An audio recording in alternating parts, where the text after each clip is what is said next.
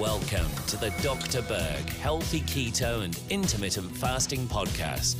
Now, your host, the man taking your health to a whole new level, Dr. Eric Berg. All right, guys, today we're going to talk about abdominal pain. I'm doing this video because I actually had several requests, uh, actually more than that. Quite a few people want to know uh, what could be causing my pain in my abdomen. So, what I did is I kind of tried to draw an abdomen here with a bunch of other things. So bear with me. Uh, I wanted just to make these in quadrants. Okay, so we have uh, this right upper quadrant here. Okay, so you have the rib cage right here. Okay, then over here we have the left upper quadrant. Here's the left lower quadrant and the right lower quadrant. Okay, so I'm just going to be going through the different organs and what could be wrong. So first thing is that if you have pain in your left upper quadrant right here that's going down your left arm potentially could be the heart. Not all the time, but it could be a heart attack. Okay. The other thing is that um, some people have pain in this area right here, like right above your uh, xiphoid process right here. So as your rib cage come down here, right there, maybe even a little bit lower. It's called the epigastric area, if you wanted to know. But if you have pain or discomfort here, that is stomach related. So it could be GERD, which is the problem with your valve, which basically is uh, acid reflux. And that's because you don't have enough acid in your stomach. And for all these things I talk about, I'm going to put some links down below. You can also have um, indigestion, which is not enough acid. You're not able to digest um, food, especially protein. You potentially could have an ulcer as well, in which case you don't want to add acid. You want to add chlorophyll. Any form of cabbage seems to work really well on ulcers and gastritis, which is the next thing. So, gastritis is a situation where your stomach is inflamed and you don't want to add acid because that'll irritate the lining.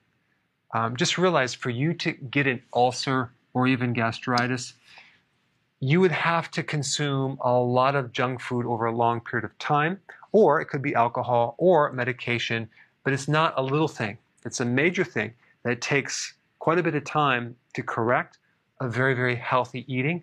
Uh, I'll put some links down below if you want more data on that. And I already mentioned acid reflux, but uh, heartburn, for example, um, would be not enough acid usually, and the pain's going to be usually right here. Now, if you have pain a little bit more to the left side right here, potentially it could be the spleen. Uh, maybe you have Epstein Barr virus, or you may have a, a severe zinc deficiency, affects the spleen. Any type of spleen problems, you want to take zinc for sure, and you want to lower your stress. And then we have discomfort underneath the left rib cage right here, which could extend a little lower down here and that's usually inflammation of the pancreas. The number one cause of pancreatitis or inflammation of the pancreas is a blocked duct, a little tube that comes from the liver that releases bile. Sometimes it might form a little sludge or a stone. It will back up and cause a lot of pressure and inflammation into the pancreas. So you can have a lot of pancreatic inflammation coming from the liver, or the bile ducts themselves. In other words, the hip bone's connected to the thigh bone, everything's connected. One of the most common things that irritates the pancreas and the liver is vegetable oils, okay? Soy, corn, canola, cottonseed. It's in the mayonnaise, it's in the salad dressings.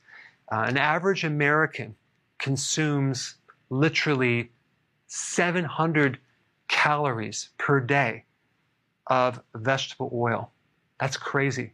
I don't think maybe you're consuming that much, but then someone's consuming maybe double. It's just way too much. Those vegetable oils are very, very toxic on the body. They deplete you of certain nutrients. They're highly inflammatory. They're heavy on the omega 6, and there's no omega 3 at all. And of course, you know, sugar will do it, refined grains.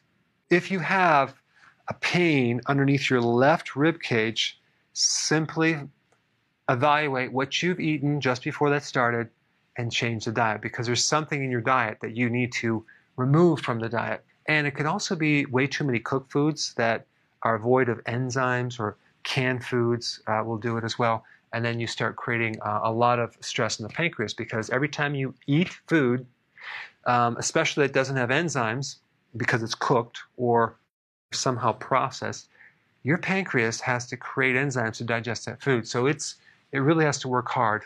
And of course, the more sugar you do, the refined grains, the more the pancreas has to produce insulin. So pain underneath the left rib cage is usually related to that. Moving our way down here, left lower quadrant, if you have pain in this area right here, it could be a kidney stone, potentially.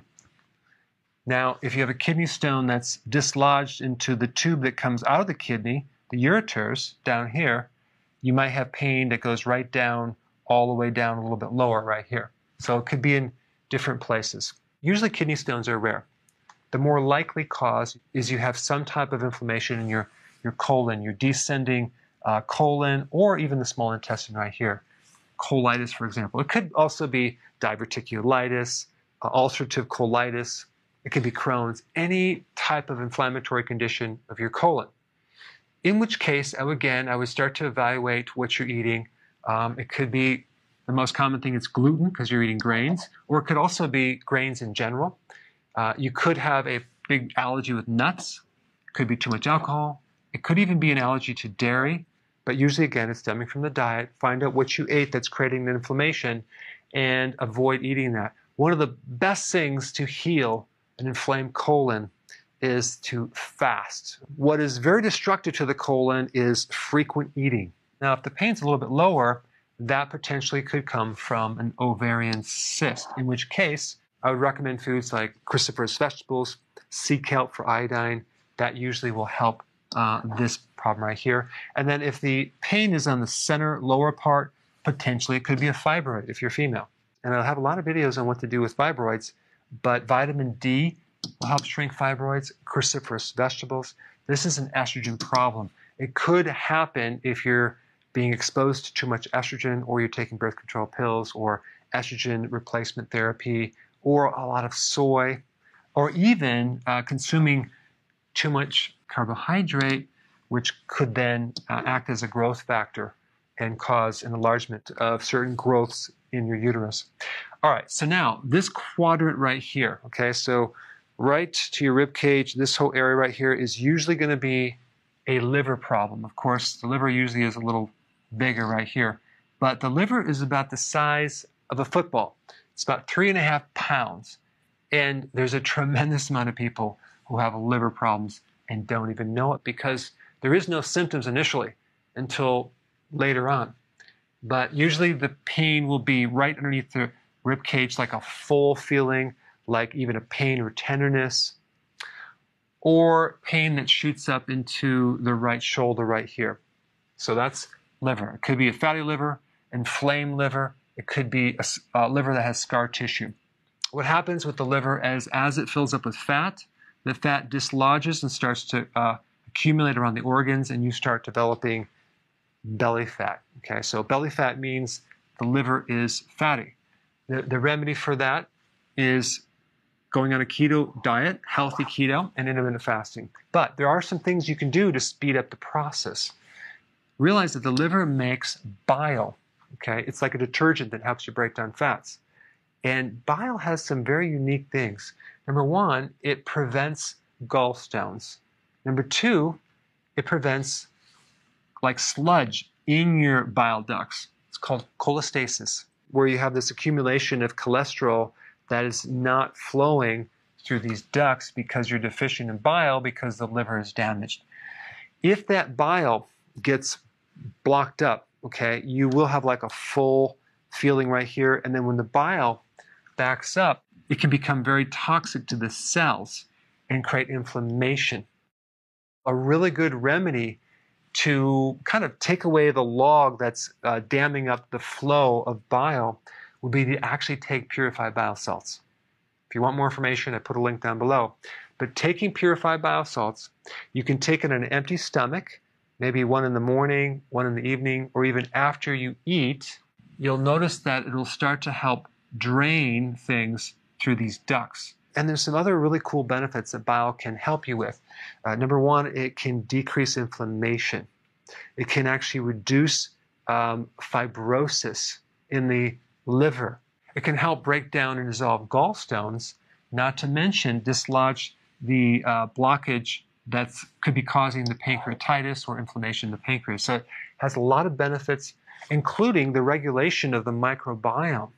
So let's say, for example, you have SIBO, small intestinal bacterial overgrowth in your small intestine. So you have all this bacteria that should be in the large intestine, but it's in the small intestine right here. So you get a lot of bloating. Guess what? Purified bile salts can actually help you get rid of that because it's antimicrobial. It can give someone a lot of relief. So not only would I would recommend betaine hydrochloride, which is an acidifier for the stomach, I would recommend purified bile salts to help clean up that. Basically, it's a really good remedy for a lot of different digestive issues, especially bloating. And of course, now we get to the gallbladder. So if you have discomfort above the rib cage right here, down here, well, this is definitely going to be gallbladder right through in here. It's not necessarily always a stone. It could be just sludge, and it could be some type of dysfunction in this gallbladder right here. Why? Because there's certain things irritating it. Vegetable oils will irritate it. Sugar will irritate it. Refined grains will do it. Dairy will irritate uh, the colon if you have an allergy. Nuts, okay? Nuts will definitely irritate the gallbladder. There's certain things in nuts, like uh, enzyme inhibitors, that really can irritate the bile ducts and cause a lot of problems. So if you have pain right here, it could be you're doing way too much peanut butter or way too many nuts. And of course, this thing right here, alcohol, will really uh, irritate this area right here, big time. Now, moving right down here, kidney stone will cause pain right here. And sometimes it's hard to differentiate between a gallstone and a kidney stone because they're very uh, close in location. A little bit lower on the right lower quadrant down here is the ileocecal valve. That's the connection between the small intestine and the large intestine. And uh, it could be just blocked. So if you actually press down there and massage it, a lot of times it'll pop it open and then the food can get through. Fasting is the answer, uh, and also just cleaning up some of these things as well. And then we get a little bit lower into the right, there's this thing called the appendix, which is kind of a reserve for uh, certain uh, microbes, certain friendly bacteria that will be released and act to seed the large intestine after you had antibiotics or diarrhea or something like that. So the appendix has a purpose, but if you have pain right there, it could be inflammation of the appendix. And of course, that's usually always related to what you're eating. And if you're female and you have pain a little bit lower, that could be an ovarian cyst. So sea kelp with the iodine will help that, cruciferous vegetables, and I would avoid dairy right there. Also, realize that the ovary, if there's a cyst, could refer pain to the around the back, to the sacroiliac joints right here, and an enlarged prostate or inflamed uterus could shoot pain on the back part, right, on your sacrum area, and the kidney stone can refer pain around the back. There you go some tips on what to do if you have abdominal pain. Thanks for watching.